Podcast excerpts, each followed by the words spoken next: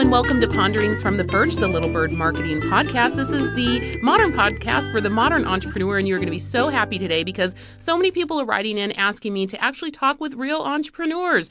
And today I have one on for you that really came to me as a surprise. I'm so delighted to have him on. Let's talk to Greg Shugar. Hi, Priscilla. How are you doing? Fine. Thank you. Thanks for having me. Oh, my goodness. I'm totally thrilled. So, I'm going to tell people a little bit about you, and then I'm going to let you take it away and talk a lot about what's going on right now because you have really a lot on your plate. But Greg Shugar is a serial entrepreneur. He's uh, the co founder of the Thread Experiment. This is a really interesting concept. It is the world's first brand of home bedding dedicated to men. This is so interesting. I can't wait to hear more about this. I do know you. I did follow a little bit about what was going on with the Tie Bar. I know that's just crazy business now. So I want to hear a little bit about your experience and what brought you through owning the Tie Bar and then moving on into a new experience. But the cool thing is, I always start with a new guest on talking about a little bit of the Venn diagram of us, Priscilla McKinney and Greg Shugar the Venn diagram. So, on one side, I'd love to hear some kind of fun fact that there's no way that you and I have in common. I have to say, I do not write for Entrepreneur Magazine. So, we already don't have that in common. What's some other fun fact about you, Greg? Let's round out, and make you a person here. Um, I was on Wheel of Fortune when I was in college. Get out of town. you might I might need to send you a trophy for that one from my show. Like that is that probably is one of the best Venn diagram pieces. Fun fact. I love it. I love it. Well, in the middle, well, uh, here's mine on the other side. You probably did not go to boarding school in Germany. Or boarding school at all. Correct. Boarding school at all. Let's leave it right there. You didn't go to boarding school. So, but in the middle, we are serial entrepreneurs, and that's where the two of us meet. It's funny. I went out to a high school and a middle school during one week here locally to do some business talks and things like that was so cute. I had the middle schoolers. I went up and asked, "Do you know what a serial entrepreneur is?" And one of them raised their hand and says, "Is do you murder people?" and um, another kid's like, "Do you make cereal boxes?" so I think that the rest of our listeners today know what a serial entrepreneur is. So let's lead with that. Let's let's hear about your serial entrepreneur journey, Greg. Sure. I mean, I guess it started. I was uh, I was an attorney in Chicago for eight years, mm-hmm. and I think my wife and I did what a lot of uh, husbands and wives do, and they talk about good business ideas throughout their. Had probably previously thrown out ten or twelve, but there was one that was thrown out, and we still argue over whose idea it was. But we threw one out, and it kind of stuck. And my wife used to always say it made the most sense to us because three days later it still sounded like a good idea, unlike some of our other ideas. Right. So, and that idea was uh, it was basically it was 2004, so e-commerce was sort of just getting started, and, and the world in, in the economic world was going well. We hadn't come anywhere close to the recession right. or even the bubble, and so people were still accustomed to paying a lot of money for anything, especially apparel and didn't have a problem with it. So neckties, I was wearing a tie every day. I was an attorney, and one morning my little uh, three-year-old threw something at me, and I got uh, cereal. All, he threw cereal. I got it all over my tie, and I got very frustrated that I'd have to buy another fifty-dollar tie. And I thought, why is this tie fifty dollars? Especially since my shirt was about $30 and about 10 times the, the, amount of fabric. And one of us threw out the idea of, you know, why isn't there a place where you could just get ties on the cheap? Mm-hmm. A brand of ties, right? So not necessarily an off-price department store, but just a brand of ties that is always inexpensive. And we did a little research. We found a website back then very few people had heard about. Now a lot have it's called Alibaba. Alibaba is now quite a few things, but one of the, its real core business is that it serves as almost a broker uh, between anyone who wants to import from a foreign country, basically anything, not just apparel, and then factories li- uh, list their factories online so people like us can find them. Mm-hmm. And so we found our first factory through there, and it blew my mind that I was paying $50 for a tie given how inexpensive they were. And I'm not talking about polyester or microfiber. Yeah, something super nice. So this cereal on your tie doesn't have anything to do with you becoming a serial entrepreneur, though, right? No, no. Uh, We're going to walk uh, away from that one. Okay. No, not one of those middle school kids.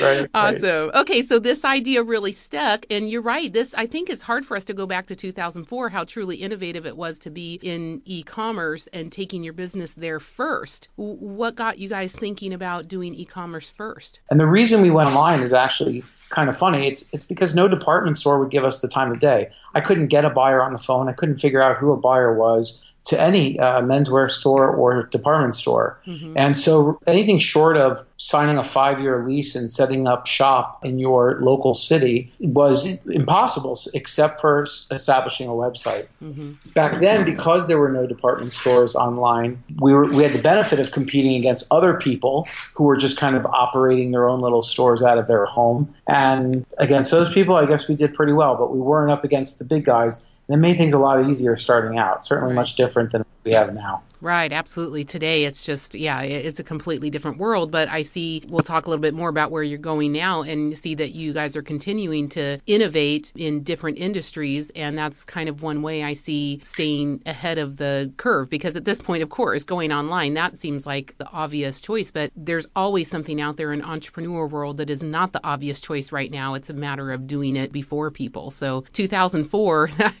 gone are those days for most businesses now. But I think that you have the fundamentals of the business, even starting from the very simple, simple common sense principle, which I love about a lot of things I read from you, is does it still sound like a good idea three days later? so um, right. starting starting from that idea is, is super cool, and I love the way you kind of demystify that entrepreneur experience. So so what did you guys learn from Tie Bar, and what was maybe the turning point or the best learning for you together? Well, what we learned was, and where our turning point was, about a year into the business, we had been doing okay you know, just uh, we used to call it the lemonade stand because we'd make a few extra bucks. But a year into the business, um, the Chicago Tribune wrote an article about our ties, and the article is fantastic because it, the premise was, can you tell the difference between a $15 tie? Because that was what we did. We sold all of our ties for $15. That was our brand. Mm-hmm. Can you sell, tell the difference between a $15 tie and a $150 tie?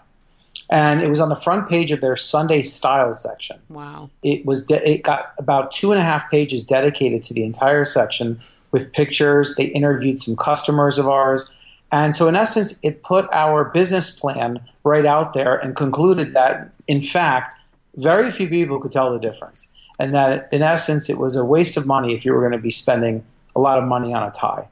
And uh, that got the name out. The day before that article came out, we had done nine orders. That was a, a standard day for us. Mm-hmm. And the day the article came out, we did 206 orders. Wow. The day after, we, we did 160 the day after, and so forth. And a month after, we were still moving strong just from that one article. Wow. And that was the point where my wife looked at me and said, Why are you still practicing law? It's time to quit and help me run this business full time.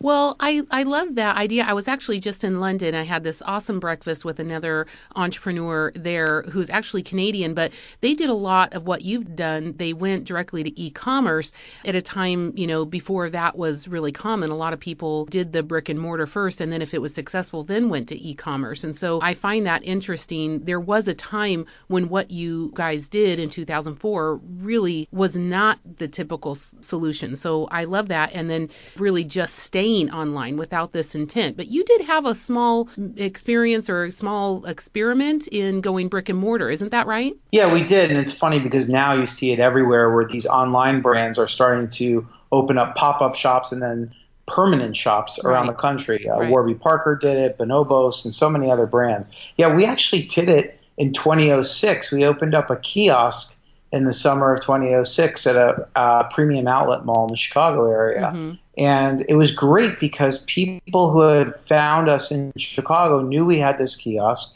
and they could, you know, there's still some people, and certainly in 2006, there were still plenty of people not comfortable shopping online. And it really was like a nice little supplement for our for our online brand. Um, we push traffic that way, and we even push traffic the other way, meaning that people who had just seen us in the mall and couldn't commit to buying ties knew that they can go home and buy something online. The concept was totally new. I remember MSNBC did a story on us online, and the story almost questioned our our tactic and thought we were a little crazy in what we were doing. But it really was a good idea. It worked nicely, but we, we didn't continue the lease when it was done. And uh, ultimately, we didn't get back to it until the company opened its first pop in pop up shop uh, back in 2013. So it was seven years later. Wow. Okay. And then now, are you operating exclusively just online? So now I'm not involved with the Tie Bar mm-hmm. in the day to day anymore. In, in mm-hmm. 2013, as I once mentioned to you, we got bought out. A right. private equity group came in and some big fancy guys with their own suits and ties came in and bought us out and took over the company. So they have since uh, opened up a permanent store in Chicago. I'm on the board. I still own a small percentage, but I'm no longer involved with the day to day. But I have started a new e-commerce company because I just couldn't stand still and learn how to play golf. There's the serial entrepreneur. So, and you know, MSNBC probably said it best. Maybe you're a little crazy. So that's that's exactly the next step towards entrepreneurship. So yeah, tell us about that journey because this is really interesting. I do actually. I know this is going to sound odd. You probably don't hear this a lot, but I do have a lot of friends in the bedding industry, and that's because in our backyard here is Leggett and Platt that has their hands in a lot of worldwide bedding. So I do have a lot of friends in this industry, and I don't think that is probably very normal, but no. Um, so because of that, I'd like to hear about this, and I'll, I'll give the one thread to the two of these. Is both of these are geared toward men. These are both things that are e-commerce toward men. And I got to tell you, with owning my own agency, it's very rare that I have someone come with a retail product and on top of it be e-commerce and it be geared toward men. So tell me a little bit about this new endeavor you're in, which is the thread experiment, and maybe talk a little bit too about why men. Is there something interesting and unique about, obviously, there's something interesting and unique about how you actually market to men for online purchases? I mean, listen, I, I, I learned to understand men's shopping habits their behavior online, their preferences in design. I learned all that through the tie bar. So I certainly wanted to leverage that knowledge right. into my next business. And in fact, with the Tie Bar, there were times we sold to women. We do a lot of wedding parties, um, and there's a lot of times the women buy it. And I would end up on the phone or an email exchange with the women buyers, and I realized I don't understand women as shoppers. I actually don't understand them at all. But I you didn't get that from your years of marriage first. no, I don't no, understand in fact, them. I may have gone backward. Yeah. Oh no. So so anyway, so that's that's why I want to stick with men. But I had the same sort of a personal experience. In this case, we moved into a new home, and it was time to uh, to buy some bedding. And I went to the department store, and I found a lot of flowers and I found a lot of turquoise and a lot of bright yellows and pinks, but I could not find anything that appealed to me. And I walked up to the woman in Bloomingdale's and I said, Can you show me where your men's bedding is? And she looked at me like I had two heads, something that I would like, you know, instead of something that my wife might like. And she said, Well, we have some solid colors. Do you want solid? And I thought, No, I don't want solid. I, I'd like a design. And she's like, Well, we don't really have anything like that. Hmm. So I went into the next department store, the next department store, I went to some specialty shops, and I really found there was very little out there that appealed to I would call men's tastes. Mm-hmm. We, we, we do a lot of Facebook ads, and we hear periodically from some people who talk about uh, how fragile is your masculinity that you need masculine bedding, and it's not really like that. We just want to find, you know, just like bicycles, some designed for men, some for women. I felt the same thing needed to be done in men's, and so we came up with some uh, designs that were inspired by menswear. You know, we created them ourselves in coloring that we felt was neutral and again appeals to men. And we came out with our first collection. We launched about a year and a half ago, and uh, and we are the first and still the only brand of men's bedding. I will say, however, there are some brands who have clearly made a decision to create some more masculine hmm. designs. Hmm. And they were not doing that when I came up with this idea three years ago. Right. So you're so striking, you're striking believe, a nerve here in, in the market. I, I really think that I am. It's not always the best to be first, though. Mm-hmm. Um, you know, we go through some of the growing pains that a lot of startups go through. And uh, but but the truth is, I think we did strike something. I think this is we're the first in the category, but I don't think we're going to be the last. Right. I think eventually, you know, you're seeing men got much more into fashion in the, in the last, let's say, eight to ten years they started to care about their skin. They started to care about their grooming, you know, their their beards and their mustaches. Right. And I think home decor is the next frontier for men. Mm-hmm. I do think they're going to start caring a lot more about, about the way their home looks, and I think that always starts in the bedroom. Mm-hmm. Well, here's an interesting thing that you bring up with kind of the tie-in from your success back with the tie bar is that you indicated a big part of the success at the beginning was this really strong PR piece.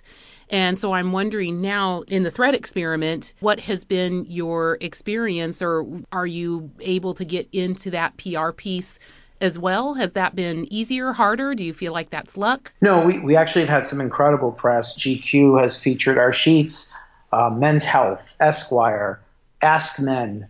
Um, we've been on live with Michael and Kelly. Kelly and Michael? I forget. Anyway, um, we, we've actually gotten some great press. I think people who get what we're doing love what we're doing. Right. I think there are certainly some people who don't get it, but those who do have really taken to us. And they, uh, you know, they typically have an audience or readership of men and men who are always looking to improve in any way. So whether it be clothing, work related, um, or in this case in the home. So mm-hmm. uh, we've gotten some great press and it's really worked in our favor because I think it's one of those things that when we strike a chord with the right guy, that guy who had the same experience as I did, that guy says, Wow, I'm so glad this thing is here because this is what I've been needing and, and just couldn't find. Right. Well, I want to come back to that issue of PR, and I think I'd, I'd, like to end with it. So before that, I want to talk with you about one other thing. But now you are writing and really a thought leader in this men's online um, industry, in my opinion, and not just men's online industry, just in entrepreneurship. Obviously, you write for Entrepreneur Magazine, but I appreciate your articles. And this is what's so funny. This is what led you to being on the show is that I read an article that you had that was about two things that entrepreneurs should not think about. And I it's so funny because I share articles that I think would be interesting to my audience and I shared it and my only comment was, "Hmm, what do you think?" And, you know, I got some interesting feedback, and you were one of the interesting pieces of feedback. And that's how we ended up connecting. But mm-hmm. I wanted to have my listeners hear from you. The two things that came up in that article were about entrepreneurship. And the one thing is that people are always asking us is they want to kind of figure out how much do we make? You know, right. once you once you talked about that in your blog article, I was just like, oh man, that's just painful. I that, it totally resonates with me. And the other thing was people are always asking us like, well, how are you going to get out of it? Does it ever end entrepreneurship. But in general, my opinion is this society is really putting us as entrepreneurs up on pedestals a lot of times. We get really praised and really admired, but we're not understood very much. And I'm not uh-huh. saying that being praised or admired is like, oh, because we're so worth it. I, am just saying that's what our society does. We tend to really give a lot of strong accolades to entrepreneurs. I mean, would you agree with that? Do you think that's fair? The second time around, there's there's pressure. I did some interviews and people were asking me how quickly before the new company took off. And the problem is, is that it, you start over, and that company does well or does poorly on its own merits. And what you've done in the past is no reflection on what you'll do in the future. Hmm. Um, and so that those are the types of questions I used to get a lot. Um, and it, I did feel a little pressure. Right, right. Um, they, they, do ask you what revenue's like. A lot of friends might ask you, you know, how's your mm-hmm. company doing after your revenue? Which I always think is weird because I've never walked to a doctor and said, how much money do you make? Which right. is in essence what they're doing. right. Um, so some somehow people feel like they have permission to really ask very interesting questions to entrepreneurs. You're right that they wouldn't be asking to other business leaders. It's kind of like I liken it to you, you haven't experienced this, but being pregnant in public and people feel the need and the permission to touch your belly. And it's like, wait, wait, what, what happened here? And just because I'm pregnant doesn't mean you can touch this. And you know, that's to me that's that entrepreneurship. Everybody is just really so curious that I feel like they want to know more. And I know it comes from that very good spot, but they are weird questions to field. And I, I do like how you you come out and you deal with some of these uh, questions, and I, I feel like you just tell the truth about them. And I think specifically that truth that you're saying that just because you did really well as an entrepreneur in one company, yes, you have skills. Yes, you know more the second time around around but you still have to start at the bottom just like everybody else. And that is one of those things I think people don't totally understand, or I think maybe don't even totally appreciate how you really have to start over. And knowing a little bit more, right. does that help? Sure. But even the market is changing out from under us. I mean, think about how different the market is in 2004 when you started the totally. first one to now. I mean, it's like a different world, right? That I completely agree with. I mean, I'm, I'm I am now working in a completely different environment mm-hmm. um, with different challenges and different you know different competitors. The whole thing is completely different. I will say, someone once asked me, "Well, Elon Musk did it twice." I said, well, that's Elon Musk. I, am not walking around telling people I'm Elon Musk. I am not. That guy is, you know, is, is obviously a real talent, mm-hmm. but um, sort of like your standard operating uh, entrepreneur guy. Mm-hmm. That's me. And for me, I don't think it's so easy to do the second time. Right. But we're doing it. We're actually doing quite well with Thread Experiment. Well, I think it's really interesting. So let's come back to the last thing I want to talk with you about, which is I think a real controversial piece you also put out about PR. And it was interesting to me because as a full service agency here, the only two things we don't do that we actually outsource is PR and market research. So we we we do not get involved in that at all. And I want to preface this conversation by saying that one of my favorite quotes from Guy Kawasaki is that social media is God's gift to entrepreneurs. And I love that quote and to me it's like we now have unprecedented access to the end user without necessarily buying through traditional media channels. And I know that's where you started your article, but you really talked about how PR is something that we can also do through social media channels and we don't have to necessarily be paying for that PR and that placement. And I, to give a fair shake, you, you really got to read this article that Greg wrote because he's definitely not putting a nail in the coffin for PR and PR experts because there's definitely a place for them. But you've had a lot of good experience with PR and how it lifted your companies. So just explain to my listeners a little about what you were saying in that controversial article about how you can harness as a company, as an entrepreneur, how you can harness the power of PR through social media. And, and specifically, you talked a lot about Facebook. Yeah, and, and again, just to like you said, I mean, the irony is is that my my first company in particular really took off because of PR mm-hmm. and constant uh, po- uh, uh, features in great magazines like GQ and Esquire. So that's sort of the irony. But right. what's ha- happened is I, I wrote that there's sort of what's going on with social media. It's affecting PR, and I think there's two reasons. So the first reason actually is with Facebook, um, we're now much more in tune to news, right? Even more so than the 24 hour news channels. Mm-hmm. When you go into your Facebook feed, you are seeing f- news by the minute. And people are following so many different places to get news. And not, not even necessarily political news, sports, fashion, whatever. As a result, because it's so easy to consume news now, I don't think people are as loyal as they used to be to a certain mm-hmm. news outlet. Right. And because of that, when that news outlet now features a company you know, like Thread Experiment or or any other company. My belief is that they aren't as influential as they used to be mm-hmm. because people aren't as loyal to those magazines or those newspapers. Mm-hmm. And so that lack of influential, or I shouldn't say lack, but it's not as strong as it used to be of influence. Mm-hmm. Um, I really think is in one way affecting the power of PR. I think it's scaling it back a little bit. Mm-hmm. The second one deals a little bit. I'm sorry. Go ahead. No, I was just saying I agree. It's it's totally totally a noisy environment, and I don't think that we're necessarily vetting our news as like, oh, well, where did it come from? I mean, I don't think that's happening in that kind of critical thinking. I think we're absorbing, a general consumer is just absorbing the news that's getting fed, right? That's correct. I mean, we are paying a lot less attention to where to the sources of our news. And listen, there's a lot of fashion bloggers out there. Right. There's a lot of fashion magazines that just are online. They're lower costs, and so it's easier to get your stuff published too. Right. So that, again, that makes everything, like you said, noisier. Mm-hmm. And so there's a lot less influence coming from really the big guys out there. Mm-hmm. And so I really think that that affects when they speak highly of a brand. I think it affects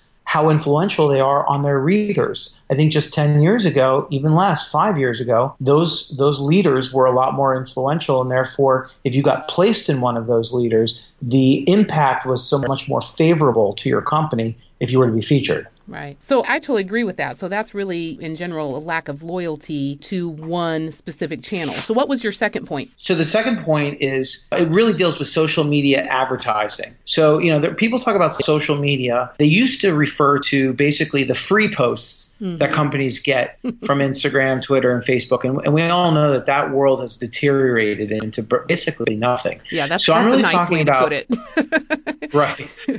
so I'm really talking about paid social media marketing. Right and it it has become infor- affordable. It's I mean it's, it, I should say it's still affordable. It's definitely competitive. It's definitely noisy, but you can get your company's brand and an ad with an image and a message. You can get it in front of tens of thousands of people over and over again, right? We've all seen these ads in our mm-hmm. Facebook feeds you're like, oh God, I'm so tired of seeing this ad. Mm-hmm. But what it's really doing is it's it's branding your company. Mm-hmm. It's getting exposures to people. So even if you don't get a sale from your ad, people are going to start becoming familiar with your brand. And so if and when it pops up in a different scenario, you might be talking about it with a friend, you might see it in an article later on, you'll start to think, oh yeah, I know that brand. I've seen it. And it's that multiple exposure that PR will sometimes benefit you for too. Right. right. So PR, a lot of times people use PR because they want multiple exposures in multiple outlets so people start to become familiar with your brand. Well, now you can achieve that through Facebook. And it has become a lot more cost effective to do so. Mm-hmm. So even though you're paying for those exposures, unlike PR when you get placed, that's free, but you are paying a PR firm. So even though you're these are paid exposures through Facebook advertising, it still is having a tremendous positive effect on branding. I think it's starting to take away from some of PR's uh, sort of secondary effect of branding your company by getting by getting placements for you. Mm-hmm. Now, how does that relate? I know now you also are doing a lot of consulting. Tell me a little bit about how your experience then has morphed into you turning around and being able to consult and help other companies. You know, for whatever reason, my name has gotten out a little bit, and I've spoken with people through the years, and they've asked me for advice on things, and I've always been happy to give it. But um, I, I, soon learned that like things that seemed second nature to me or obvious were, were unknown to other people. And I think right. it just came through my experience. Mm-hmm. And I met with so many people through the years uh, over coffee, over lunch, and I was always happy to talk to them. But the truth is, it became a pretty big demand on my time, and I, I am trying to help run Thread Experiment. And so I uh, decided that I would try to give more substantive advice but sort of do it through a consulting company that I opened up. It's Shugar Consulting.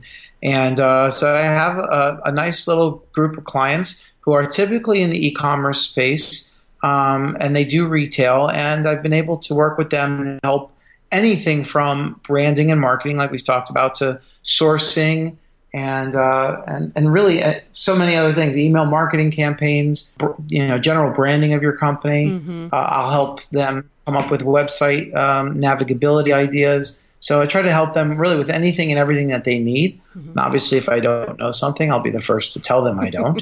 I, you know i've had people ask me can you can you actually design a website? Which i cannot. So i, I, I don't do that. Um, but it's actually been a lot of fun and i love working with startups and some companies actually one one of my clients has been around for 30 years. So i am working with all types of companies and um, I'm, I'm, it's really a lot of fun to work with companies. I learn from them just like right. they learn from me as well. Yeah. And i'm I, one of my page one of the pages on my website says i'm like the benefit of having a business partner but you don't have to split your profits with me. So i, I think that sounds great of, i always work yeah i always work directly with the ceo and a lot of ceos get frustrated at times because they feel like they're alone, right? They, they have to make big decisions and sometimes they don't feel comfortable bouncing it off the people who work for them and mm-hmm. they need someone to bounce it off of. And I tend to be a good second opinion, I think, on a lot of things. Yeah, I do talk about that a lot on my podcast. That you know, entrepreneurship it is a lonely world. CEO type of, uh, especially if you've done the startup yourself and you've bootstrapped it, it is and can be in a, a terrifyingly lonely world out there. So having great consultants at your fingertips is can be just really move your move the needle on your business. So we always hear from the great people that are being interviewed on this program with something fun. Like I've asked you to give us a few top apps that you can't live with. But before we do that, I just want to make sure people know how to find you. And that's Greg Shugar, and it's S H U G A R, and it's shugarconsulting.com. Isn't that right, Greg? Correct. yeah, sugar that, with that, an H. With an H. Um, now he writes, like I said, for um, for Entrepreneur Magazine. Where else can they find your blogs and other info? And how do you like to connect with people? Uh, you know, Twitter obviously works. Uh, you could also find me on LinkedIn. Mm-hmm. So I'm not hard to find anything is anything of those anything like that is fine. I can't remember if we connected on Twitter or LinkedIn, but neither. I think it was Twitter. we're we're, right, we're both right. on them. So yeah, and then Correct. as far as looking at the Thread experiment, where can we find you and take a look at um, the awesome line of uh, men's bedding products? Thanks. Um, so it's uh, threadexperiment.com. We also have you can just go to threadxex like FedEx threadx.com mm, nice. if you don't feel like typing a lot, but either one threadexperiment.com works. Well. Awesome. Awesome. Well, let's end with something fun. So, tell us a couple of your top apps that you just you just can't live without. Um, so, actually, my favorite one is one called Elevate. Are you familiar with Elevate? It like it has a an eight for like a blue eight for the app. It's sounding familiar to me. No, um, so what it is, is it's like a, it's something to keep your mind fresh. They give you uh, anything from grammar to math to reading comprehension. Oh, yeah, the These word quick puzzles. little, yeah. Uh-huh they're, they're not really puzzles. They're like it's almost like an IQ test, but they give them to you like in these little one or two minute spurts. Oh, nice. Memory. They kind of go through everything, and it's just a great way to like keep your mind sharp. And because they're only one or two minutes long, you could do as few as one, or you could do a few if you're on a roll. And they're just for me, they're just a great way to keep my mind active. They really are good. They test your accuracy. They can be challenging. They, they test how much time it takes. Um, so I love that app. Elevate is my is really my favorite app. Well, that's cool. And for an entrepreneur, I mean, you're and especially as a consultant, you have to be sharp, making making the right connections quickly on your feet. You know, people are really looking to you for the answers. So I'm sure that's something that you know keeps keeps your brain in check, keeps the brain fog down. Any other one you want to share with us? Uh, when I'm traveling, I admit I do the seven minute workout app. Really? And I only say it like that because it's a little embarrassing when you're doing it in your hotel room and like no one's around you. I just feel so dumb when I do it, but I do it, and I'm telling you, in seven minutes, I'm sweating. Oh, that is cool. Uh, well, you yeah. know, I, I think we, we could just release you of the shame, Greg. It's better that you're actually doing the workout than not doing it. So we promise That's we'll take true. it. Well, Greg, thank you so much for coming on. My audience has been asking for more and more entrepreneurs to come on here, and obviously having someone as experienced as yourself, and also really moving out into the thought leadership and entrepreneurship, that has been really great. So please, listeners, go check out, go follow him on LinkedIn and on Twitter, and um, you know, check out some of the articles that he's writing. The the the thought leadership really is excellent, and I think it, it it helps bring up some controversial issues, whether you agree with them or not. But man, they are written in just such a great, common sense, truth telling type of way. I really appreciate, uh, you know, not making uh, the entrepreneurship more mystical, but breaking it down, demystifying it, and really helping people understand what's the next way forward and how can I really think about some of these lofty ideas and think about them just as what is the next step. I, I really love how you do that, Greg. So go out Thank and um, also take a look at. I'm I'm really intrigued. I want to go look at the thread experiment, and I'll show my husband and take a look at what your your current line is. I'm excited to go look at that. But I've been reading you for a while, and so I really appreciate you taking the time and coming on our show. Wow, thank you so much. I appreciate it. Absolutely. Well, this is Priscilla McKinney along with Greg Shugar from Shugar Consulting and the Thread Experiment. This has been Ponderings from the Perch, the Little Bird Marketing Podcast, and have a great day.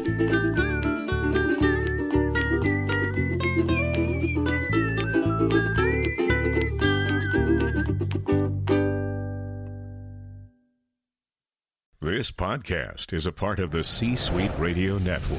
For more top business podcasts, visit c-suiteradio.com.